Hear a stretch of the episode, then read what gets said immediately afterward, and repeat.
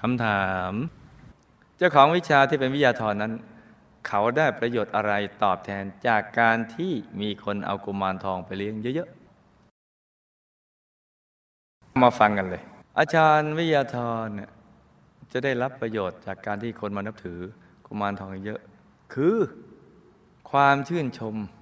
จากพวกเดียวกันว่าเจ๋งแน่เก่ง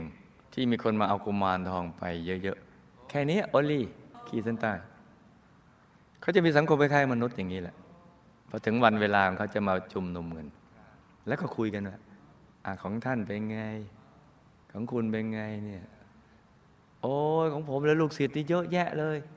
มาเอาไปเยอะนางกวักก็เยอะกุมารทองก็เยอะกุมารีทองก็เยอะรักยมก็เยอะลูกกรอกก็เยอะ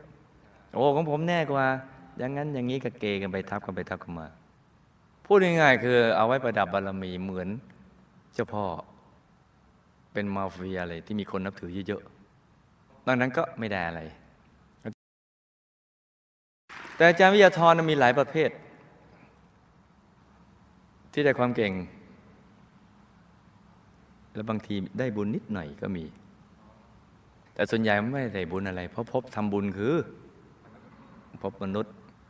ทีนี้ที่ได้บุญเป็นประเภทนี้อาจารย์วิทยาธรบางท่านจะเป็นปู่ยาเขาเรียกปู่ยาก็จะมาบอกกุมารทองให้ไปหายาคล้ายๆไปให้กุมารทองไปบอกยาที่เราเคยได้ยินว่ายาผีบอกอ่ะ ก็คือภูมิเทวามาบอกผู้ที่จะหมดกรรมแล้วซึ่งปู่ยาหรือปู่หมอนี้ก็คือผู้ที่เคยเป็นหมอแผนโบราณแล้วมีเวทกำกับตายไปแล้วก็มักจะวนเวียนเป็นวิทยาธรประเภทนี้แล้วก็สอนให้กุมารทองมาบอก